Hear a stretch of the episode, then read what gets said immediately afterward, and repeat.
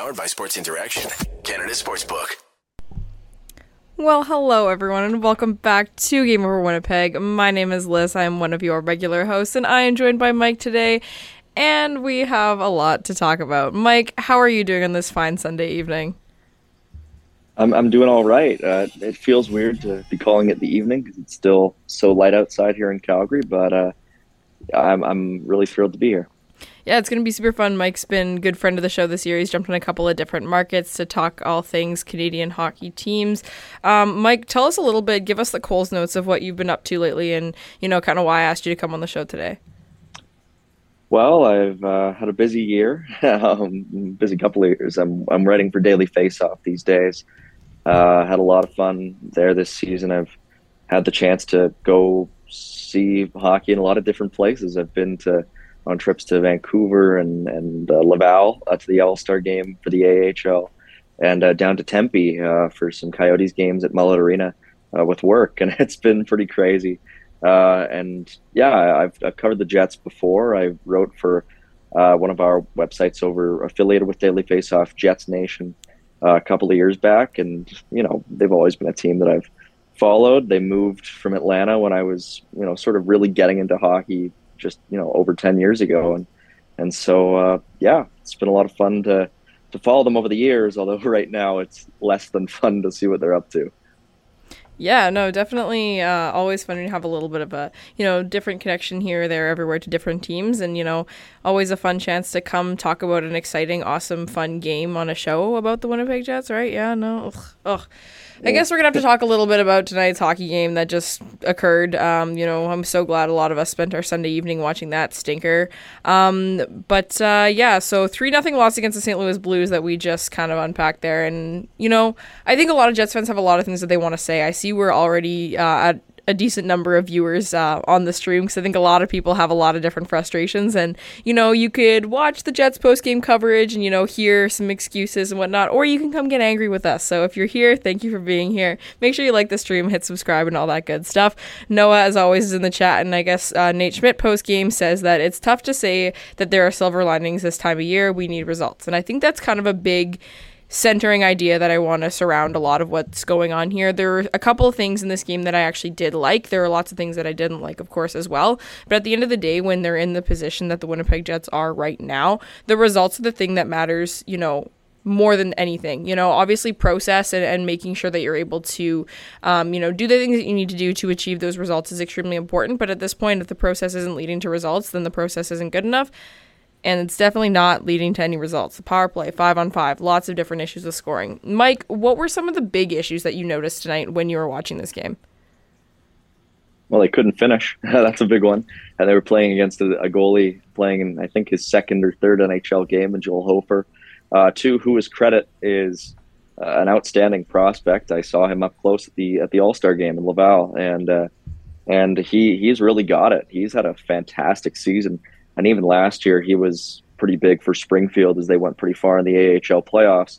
But uh, yeah, when the Jets are spending that much on their forward group and having added a couple of pretty good forwards in Namestnikov and Niederreiter at the deadline, you got to be able to put a goal past this guy, especially when the two teams who you're competing for basically for that last Western Conference playoff spot are teams that either sold or stood pat at the trade deadline in Nashville and Calgary. And uh, yeah, I mean, this Jets team, they do remind me a lot of the Flames from a couple of seasons ago, um, just in that they have this core that they've had for a while, and they they made a coaching change. They brought in uh, an older coach in Rick Bowness uh, to replace a guy, and uh, but the difference is they haven't really had that. They they they started hot, but they haven't been able to to find that consistent rhythm, especially of late, and uh, just feels like you were you were sort of saying it before we uh, we went on they're kind of going through the motions a little bit. And I saw a lot of that tonight. You know, they, they outshot the Blues by a lot, but not a whole lot of it was all that dangerous. And, you know, I give credit to, to Nick Ehlers for trying to spark the team with that fight. But my goodness, they really didn't come out after that to, to, to enact a whole lot of damage.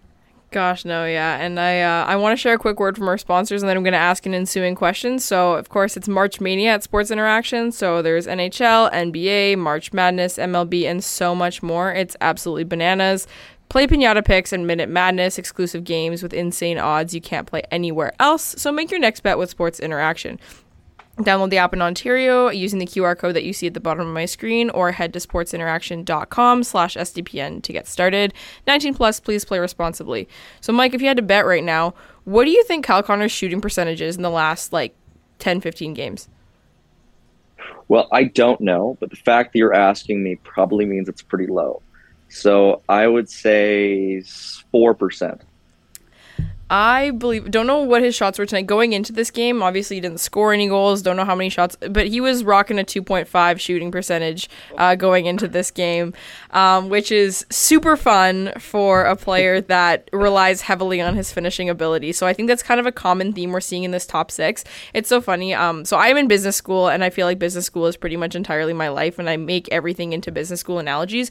But it's busy season in accounting, of course, right now with uh, tax season and whatnot, and there's something about this team that's just giving the vibe of like a really bad like auditing office of just like people just sitting there with their heads down like hockey is a profession i know that this is these people's jobs but it's also a sport you know like with the fights and the excitement and all kinds of things like it's it's exciting and there's passion and there's a lot of fun that's involved this seems like everyone is just showing up to their place of work lately, putting their head down and trying to sort of do what they have to do and just getting a passing grade from their employer. Like, there is no energy with this Winnipeg Jets team whatsoever.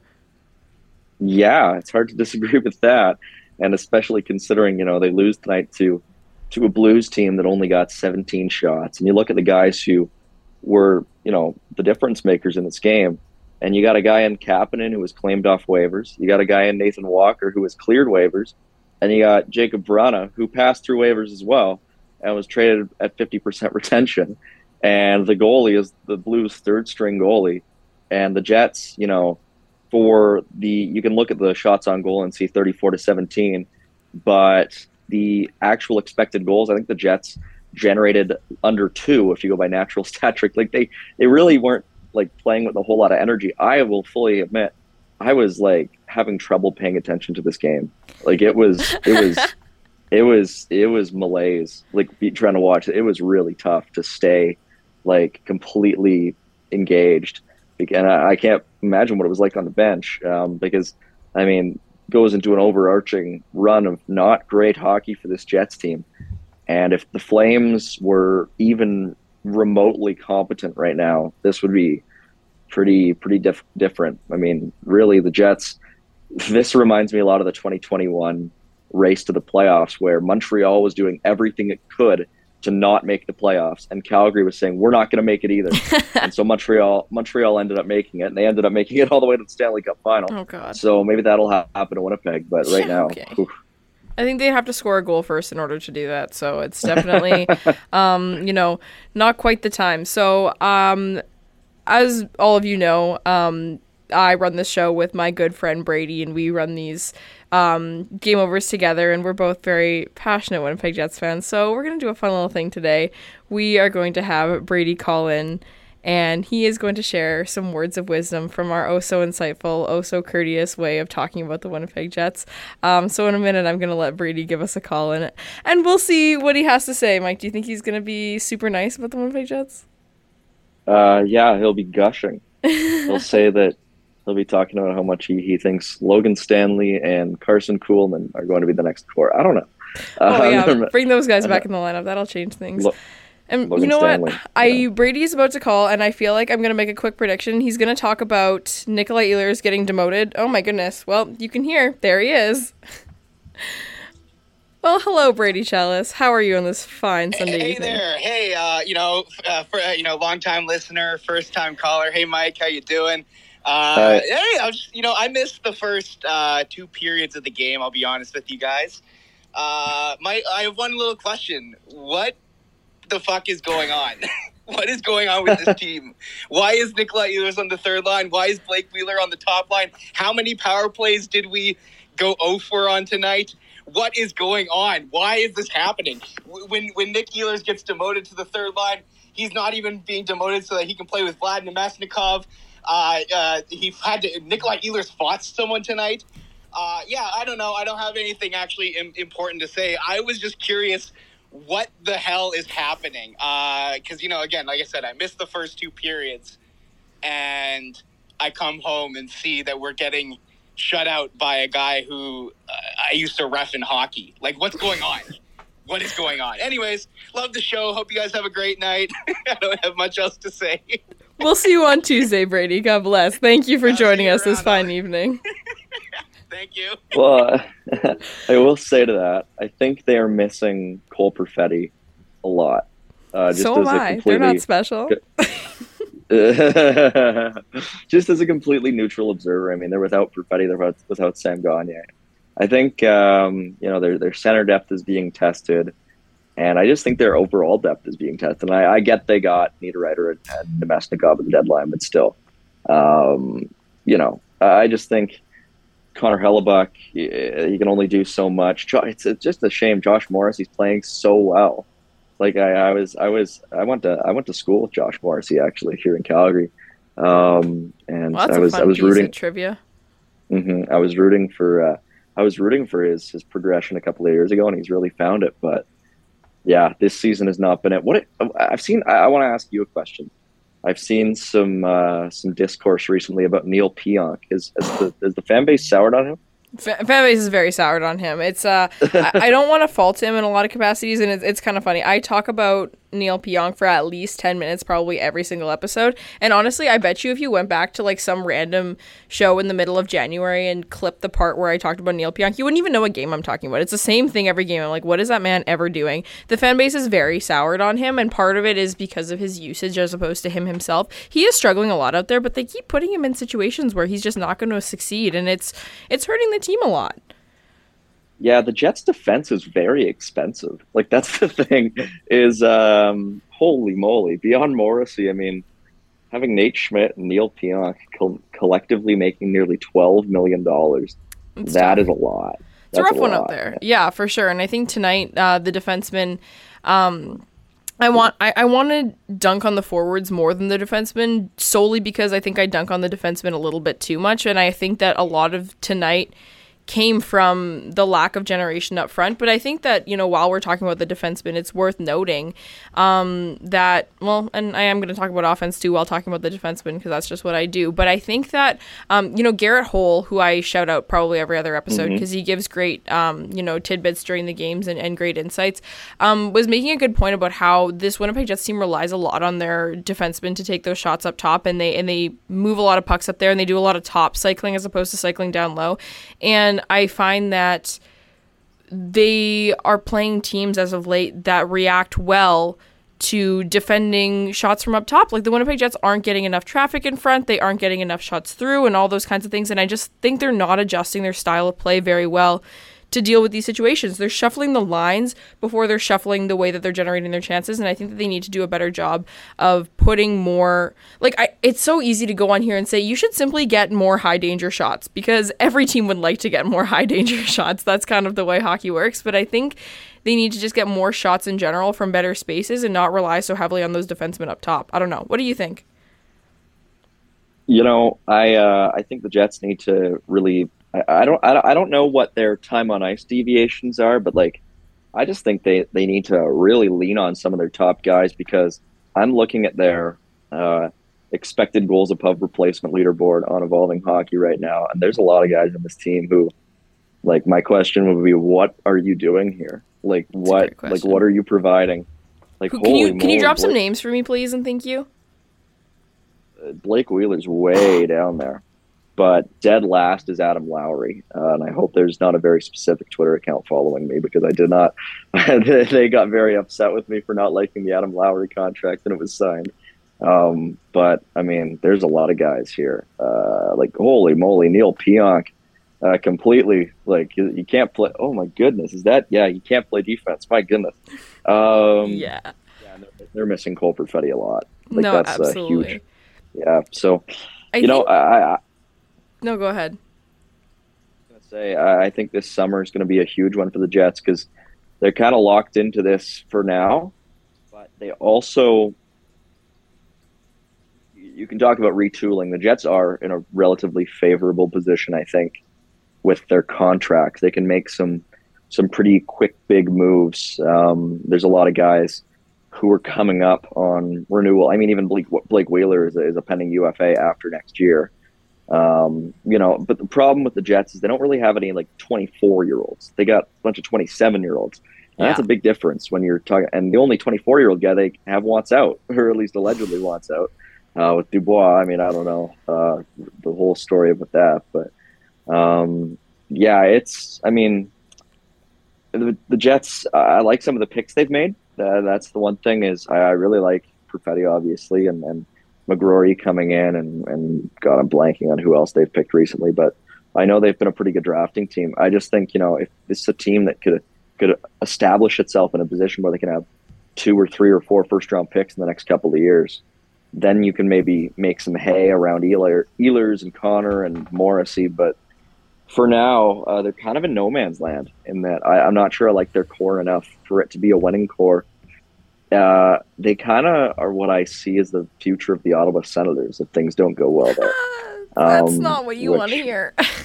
might be might be a bit of a spicy take, but um, yeah, it's just it's it's uh, they they can't stand pat this summer, and I know standing pat has always been Kevin Cheveldayoff's favorite thing to do, oh. but um, but but this summer's got to be one of change. I would say.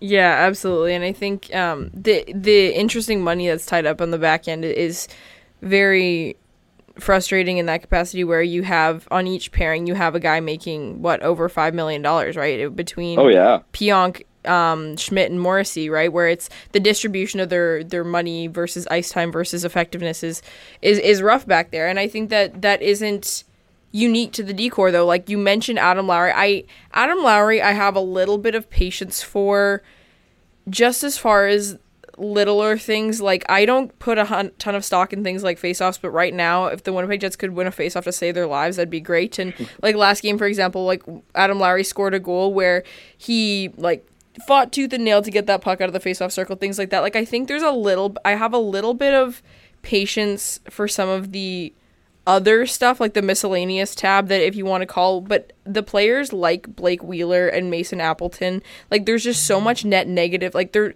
what are they doing what like what are they doing? Um, and so I think Blake Wheeler is an area of frustration for a lot of Winnipeg Jets fans right now. Um, and like you were mentioning about this upcoming summer, obviously this is a player that's, um, you know, nearing the end of his his contract, and there's a lot of discussion around what that looks like and how things might change around that player. But his usage and his deployment is continually one of the more frustrating parts of this team. Um, and I don't get it. He's not contributing anything positive essentially at this point. Not at five on five, not on the power play. I am at a loss for words when it comes to Blake Wheeler, and I don't think it's his fault. I'm blaming the coaching staff on this, and I feel like you could have just clipped. I think I said the exact same thing in 2019, and probably 2020 and 2021, and I just I don't even know what to say anymore. You know? Yeah, the good thing with Blake Wheeler is he is, as you know, we've mentioned, he's coming up on his last year. I definitely can see there being interest in a trade at 4.1 million for a year easily 100% um, if they retain half the salary. I can totally see that. And i think it's a natural i think it's a natural move to make um, because he's got a modified no trade uh, five team trade list. And you know i look at that and i see you know what would a boston reunion look like? What would going to new york look like? What would you know, going to Pittsburgh look like? Uh, I, I, totally do think there could be interest in Blake Wheeler. Just you know, because you look at his numbers, his boxcar stats. I could totally see a team being like, Blake Wheeler isn't good enough to be a first line forward on the Winnipeg Jets, but could be good enough to be a third line forward for us, and like a really good third line forward for us. Sort of, you know, and and it's it's unfair to him to compare him to this guy, but sort of like why the Rangers acquired Patrick Kane. Mm-hmm. Like, and uh, you know, I'm not saying Wheeler is Patrick Kane because I think Wheeler is probably a much better guy than Patrick Kane, but um, you know, I can I can see, and even you know maybe double retention. I don't know. That might have to have to happen closer to the deadline, but um, yeah, that that's another that's an off-season trade I could totally see happening, and it's what makes sense because otherwise, you know, you can't really you can't really buy him out, and I don't know. I, I just think I think for a team in the position that, that the Jets are in, moving Wheeler makes a whole lot of sense. I, I can't see any interest in wanting to let him walk necessarily. I mean, I know he's getting up there in age, but you know, uh, there just has to be a long reckoning, I think, in Winnipeg of whether this group that they have is good enough. And I would say no.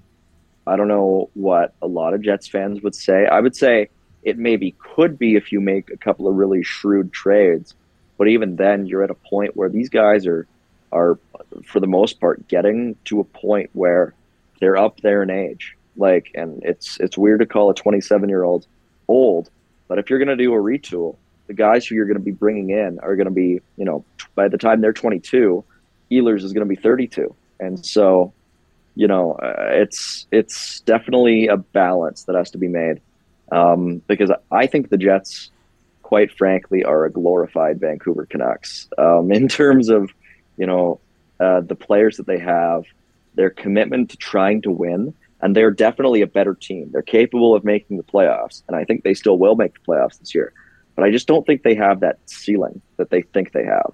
I don't know about you.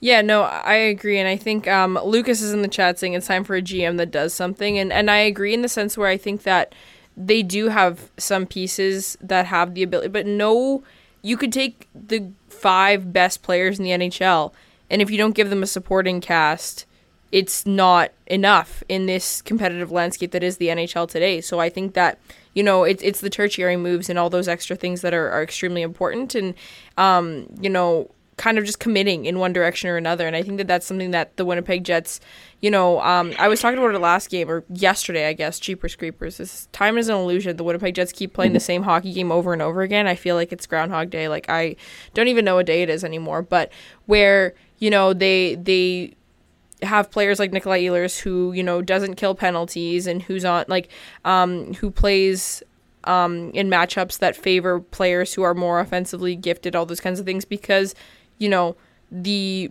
Winnipeg Jets coaching staff can come to the conclusion that a player like Nikolai Ehlers is more offensively gifted than defensively. I think that that's a pretty reasonable conclusion to come to, and yet in games like this where they need offense, they start relying really heavily on their depth. And it's like, but that's not what your depth is for. So why do you think they're magically going to be the ones? I know that there's nothing coming from the top six right now. Pierre Luc Dubois, people are talking about him a little bit in the chat and um, you know we could talk about Pierre Luc Dubois for a while. I know he's coming back from injury, but there's just nothing there right now. That man looks dead in the water. Like there's no energy, and that's the most exciting part about watching Pierre Luc Dubois play hockey every night is just knowing that there's that fire in his belly that's extremely fun and and you know it, it can fire up the team like crazy. He'll be the one that'll go and, and take that extra shot in the boards and then all of a sudden he'll draw a penalty and then the jets will score and it's exciting. But none of that is happening right now and it's i know it's not coming from the top six but why are you expecting guys who at the best of times are scoring one goal in every 15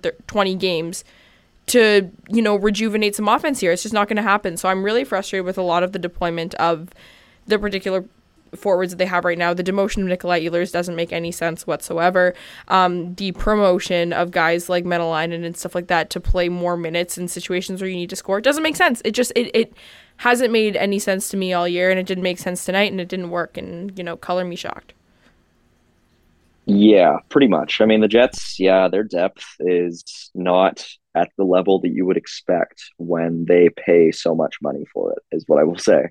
Um, and you know, I, I, guess you know they pay money for for some of it. I mean, guys like Adam Lowry and Appleton are being paid. Uh, uh, uh but you would think, I mean, Saku Maenalanen. I mean, yeah, I, I he was out there a lot tonight. Like I was I was noticing him quite a lot, and um, you know, they they they they acquire. I don't know. Is there? I'm not as in tune with Rick Bowness. Is there a sense that you know? Because I know in Calgary, uh, there's a big narrative around Darryl Sutter not wanting to play young players. Is there a narrative around Bowness playing these depth players over young players? Or is it over the top players that's more of a concern? Because like there's two different very schools of that. And I would say the two different schools kind of go forward versus defense. I don't think, um, to me, it's top players on the forwards and young players on defense. Obviously, we could yeah. talk about Ville Heinola forever. That's a player yeah. who didn't get much of a leash um, under Rick Bowness, And Dylan Samberg even, has been one of the most reliable Winnipeg Jets defenders all year. And even still, he plays very sheltered minutes, um, as opposed to someone like Neil Pionk, who would benefit from playing those sheltered minutes, where Dylan Samberg could, could take a little bit more of a challenge on. And I think it would. Uh, create a higher, like a, a net positive um, between the two of them. To be completely honest, that's how good I think Dylan Samberg is. So I think that there's a little bit of reluctance to trust the young players in the back end. Um, And up top, I don't know what it is because Kyle Connor has been bad. Like straight up, if you went and found the guy on the street and asked him if he's been good lately, he would say no. Like he knows he's been bad. Everyone knows he's been bad. Um, but the coaching staff hasn't really modified anything there. They bumped him down on a line tonight, but to me, jumping from first to second line on the Winnipeg Jets team as it's currently constructed doesn't mean anything because they essentially have two first lines or two second lines. Like there's it, it's A and B. It's not really one and two at this point. Um, so it, it's really Nikolai Ehlers like that gets the the that he doesn't get trusted properly. Like obviously the entire depth is deployed, but like Scheifele doesn't get benched or short shifted. Neither does Kyle Connor. Neither does Blake Wheeler. Um, neither does Pierre-Luc Dubois most of the time, honestly, when he's healthy and around, which is surprising because that would be one of the guys that I would want to staple to the bench every now and then when he's going nuts. But um, there is a lot of reliance on the on the depth um, up there, but it's it's weird too because it's not it's not young players because Morgan Barron is not an old guy whatsoever, but he gets you know a couple extra shifts down low with with the third and fourth line whenever the Jets think they need offense and they start playing more of their bottom six because I I don't know how one plus one equals three in that situation, but I'm not the coach of the Jets. Rick Bonuses, so that's kind of my take on the the top players versus young players. But there's definitely some similarities in a lot of those coaching styles and disparities with some of those older, old school coaches, if I may. Yeah, yeah. Well, okay. I will say this. Okay, uh, I'll, I'll, add some positivity here. Um, I was at an Everett Silvertips game uh, last, or actually earlier this month, um, and I will say Brad Lambert was the best player on the ice. Uh, it was Seattle Thunderbirds against the Everett Silvertips, and he was unbelievable. So I think here's what I, here's what I say about Winnipeg they are going to be one of the most fascinating teams to follow off the ice for the next two, three, four years.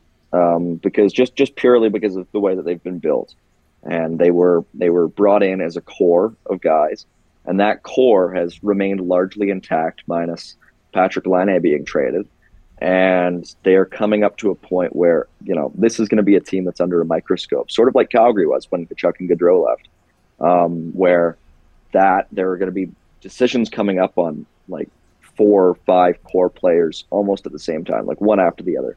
So from that perspective, I think the Jets are fascinating. From virtually every other perspective, I don't think they're fascinating, um, because and primarily that's located in the on ice play because I just think, you know, I don't see a window and I don't see a high ceiling, and so that's that is uh, you know they're they're a team that basically has to hope for what Rick Bowness accomplished in 2020 with Dallas, where you sneak in and you make it far. Um, and that's, I find, always super uncompelling to watch. But I do think that if the Winnipeg Jets were to go into a quick retool mode, sort of like what St. Louis just did, uh, where they traded away Tarasenko, they traded away Ryan O'Reilly, they might do some more of that with Braden Schenn and Colton Parayko. I think you can make hay here with some of the guys you got coming up because Brad Lambert, I really do think is, you know, I think he's a guy who fell way too far in, in this past year's draft. Um, my God, he was unbelievable when I watched him for the Thunderbirds. He was like, he's playing on a team with Dylan Guenther, and he looked way better than Dylan Guenther. Um, and Chaz Lucius, I like. Cole Perfetti, I like. It's just a matter of, you know, who is going to be around these guys when they come up. And, and I've got a buddy who talks a lot about, you know, having a wave model of rebuilding.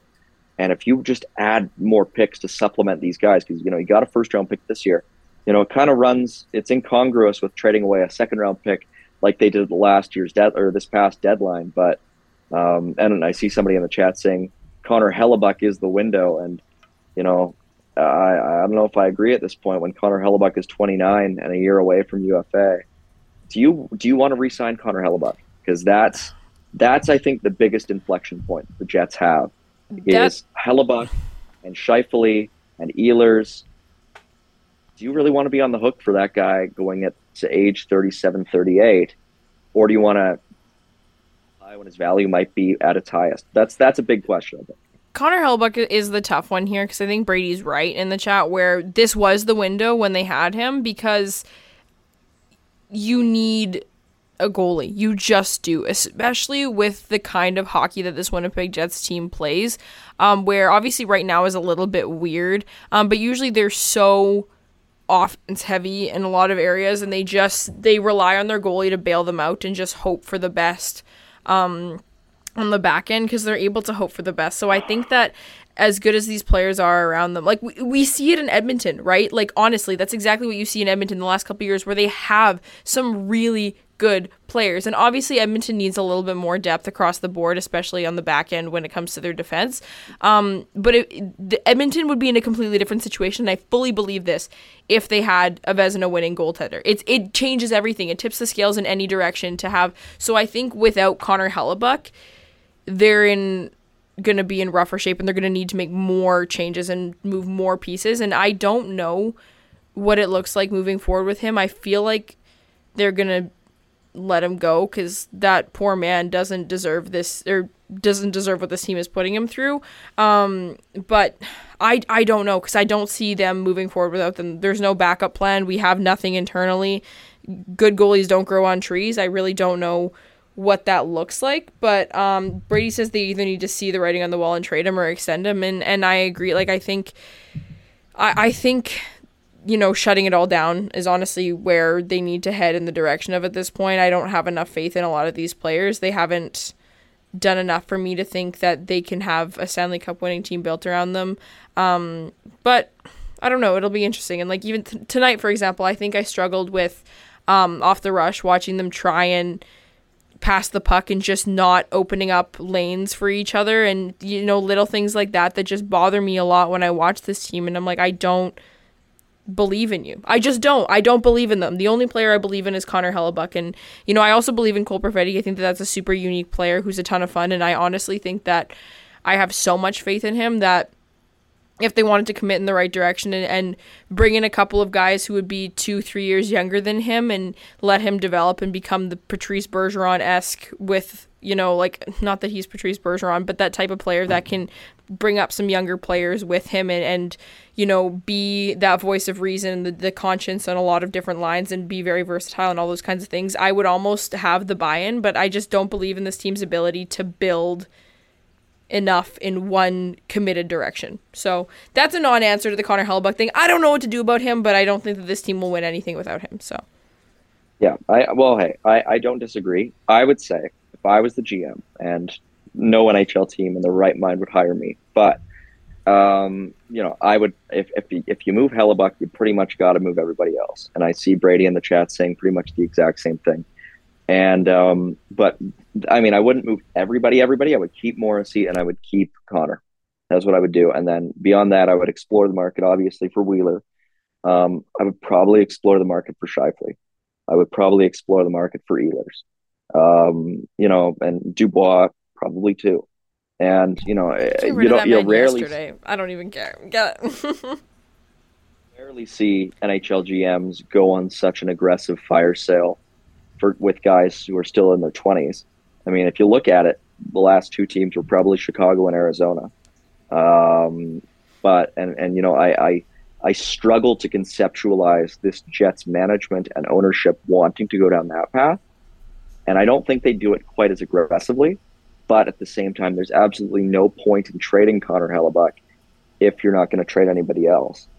Um, but if you trade Connor Hellebuyck, there's also no point in keeping anybody else. So it's it's just I, I think if I think I think you can have I think you can be plenty bad and pl- and be able to recoup a ton of value with those trades and add a bunch of good players in the draft and be bad enough to make a good pick if you keep Morrissey and if you keep Connor because I think they're the, two they're they're the two guys who I think make sense sort of a long longer term uh, pieces to have around alongside Perfetti and and uh, and Lambert and whoever. Um, but beyond that, you know, I, I, I, see a lot of guys who, who I don't think build a contender by themselves, but I think would do a really good job of filling out contenders elsewhere, and that's what I think the Jets should be pursuing. Uh, now, whether they do that or not, I don't know, but that's just my take. Um, for now, I guess it's you know you got to listen to what they're saying and just focus on the game on Tuesday. Yes, the game on Tuesday. I actually I am going to that game. I haven't I think I've been to one Winnipeg Jets game all year because either I'm doing this or I'm busy and making Brady do them for me. Like poor Brady has had to do so much um, to accommodate my schedule and I'm coming out of my busy season, so I've been, you know, my mom was like, "Are you doing the game on Tuesday?" and I was like, "No, I'm not." She's like, "Do you want to go to the game?" and I looked for 30 seconds, I looked at my calendar and I was like, "Yes." Yes, I do. that sounds great. So, um, excited to do that. Uh, excited to boo the power play in person instead of on my couch. It's gonna make me feel more human and sane as opposed to, you know, just giving them a big thumbs down from my living room. But um, looking forward to Tuesday. Um, at this point, you know, things like the power play not expecting any form of change whatsoever. I think that, you know, going 0 for 3, 0 for 5, 0 for 4, whatever, over the last couple games, uh, granted against decent opponents, but I mean, when you have finishers like the Winnipeg Jets have, you shouldn't be going 0 for anything when it, on a power play. I uh, don't think that's going to change much. Um, all I can ask for from this team is a little bit of energy and make it at least look like you care and want to be there and want to win a hockey game because that's just not what I'm seeing from them right now. So I think that that's going to be the big thing that a lot of Jets fans are going to be looking for is just a little bit of that excitement. You know, I don't like fighting in hockey, and I hope Nikolai Ehlers doesn't have any, you know, concussion or anything like that from getting you know, dogged by Brayden Schenn. But, you know, things like that sometimes are needed from a team. Just get something exciting up in there. Like get the team fired up and excited to be there and playing hockey. Like that just hasn't seemed to be what it's been lately. They look like a bunch of people from the finance portfolio of a business after lunch on a Friday. It's just like I'm here to pass the time and count down the clock because I'm not getting anything started. That's really the vibe they're giving right now, and they just they need to look like a team who has 11 games left in the season and is fighting for a playoff spot because that's what they are, well, and they're not yeah. showing it. Yeah. Well, I'll do the honors of doing a little bit of a preview of Tuesday's game because I I, I watch the Coyotes a lot, um, and uh, they're one of the two teams that I really follow closely because I've written about the Coyotes for years, and um, it's uh, it's right now it's the Clayton Keller show. That's the one thing that, that you'll that you'll see in Winnipeg. But the funny thing about the Coyotes is um, they probably will lose on Tuesday, but they have points in eight straight and their splits on the home and the road this year are so funny because at Mullet Arena this year, they are 20, 11, and 3. And on the road, they are 7, 21, and 8. So um, Winnipeg will probably win on Tuesday because Arizona has won seven out of their uh, quick maths 36 road games this year. Um, but, uh, you know, uh, Keller has 75 points this year. He's got more points than Auston Matthews and Kirill Kaprizov and Alex Ovechkin and Kyle Connor and Steven Stamkos. And he's he has the third most, second most points in the NHL since the All Star break, behind only McDavid. So uh, that's what the Jets are going up against on Tuesday. So get hyped for that.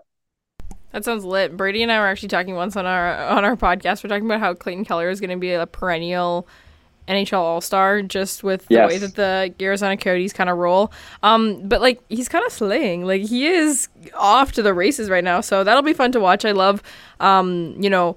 Going to a Jets game, you know you're going to be able to watch the Winnipeg Jets. That's kind of a given. Um, you know, don't know what Winnipeg Jets are going to show up on any given night, but you always get excited whenever you know every opposing team has often some form of exciting quality about them, especially if you're a hockey fan, uh, to the degree that you and I are, right? There's something, there's a redeeming quality for every team, if not, you know, something really exciting to look forward to. So definitely looking forward to that. Um, any chance Vejmelka's going to be in net because that man, you know, rocks a freaking five goals saved above expected every single time he plays Winnipeg Jets. So hopefully he's on vacation. We don't know yet. The funny thing is, the Coyotes are running with three goalies right now, um, and I'm not entirely sure why. Uh, but Ivan Prosvetov has started the last two, and he's been lights out, so he is due for a stinker. Yes, um, but I'm not. Bring it on. I'm not. I'm not sure if he will start on Tuesday. It might be Connor Ingram, and it might be Karel Vejmelka. Um, we don't really know, but uh, Clayton Keller right now is reminding me of Johnny, like Johnny Gaudreau, uh, a young Johnny Gaudreau. He's playing to that level. Um, and then the other guy, well, I, what I will say about about Keller is since the Coyotes relocated from Winnipeg in 1996, he is on pace for their best offensive season ever. So there you go. Well, good for him. I hope he scores zero goals tomorrow or on Tuesday. So, um, Mike, thank you so much for joining me this evening. This has been a ton of fun. Uh, for everyone who's listening, I know uh, looking at the chat, thank you so much, everyone, for being here. Everyone's kind of expressing similar frustrations and, you know, just wishing this team would go in a direction that's you know positive for once whether it means positive towards a really good rebuild or positive towards actually winning games when you need to win games it would be nice if they gave us that for once but um you know, thank you everyone for being here. Thank you, Mike, for being here. Um, for those who are listening, Mike, where can they find you? Um, tell us about where we can look for you, your work, and all that good stuff. Just go to dailyfaceoff.com. Uh, we got all sorts of guys there. Matt Larkin, who used to work for the Hockey News. If you ever read a, an edition of the Hockey News like four years ago, you probably saw a bunch of articles by him. And of course, Frank Seravalli, who uh, is most notable for uh, leaking the entire Seattle Kraken expansion draft beforehand. I'm pretty sure I still have him muted from that. I was so mad. I was having like a watch party in my house, and I was like, "Excuse me." Um, but yeah, no, that's awesome. Well, thank you so much, Mike, uh, for coming on. So yeah, make sure you guys check out uh, Mike on Twitter, of course, and uh, Daily Faceoff for all of Mike's work. And uh, Brady will be with you on Tuesday to break down, hopefully, a Clayton Keller zero point performance uh, stinker from a goaltender and a Winnipeg Jets seven goals on the power play night. So thank you so much, everyone. Have a fantastic Sunday and have a good week ahead. We will see you next time.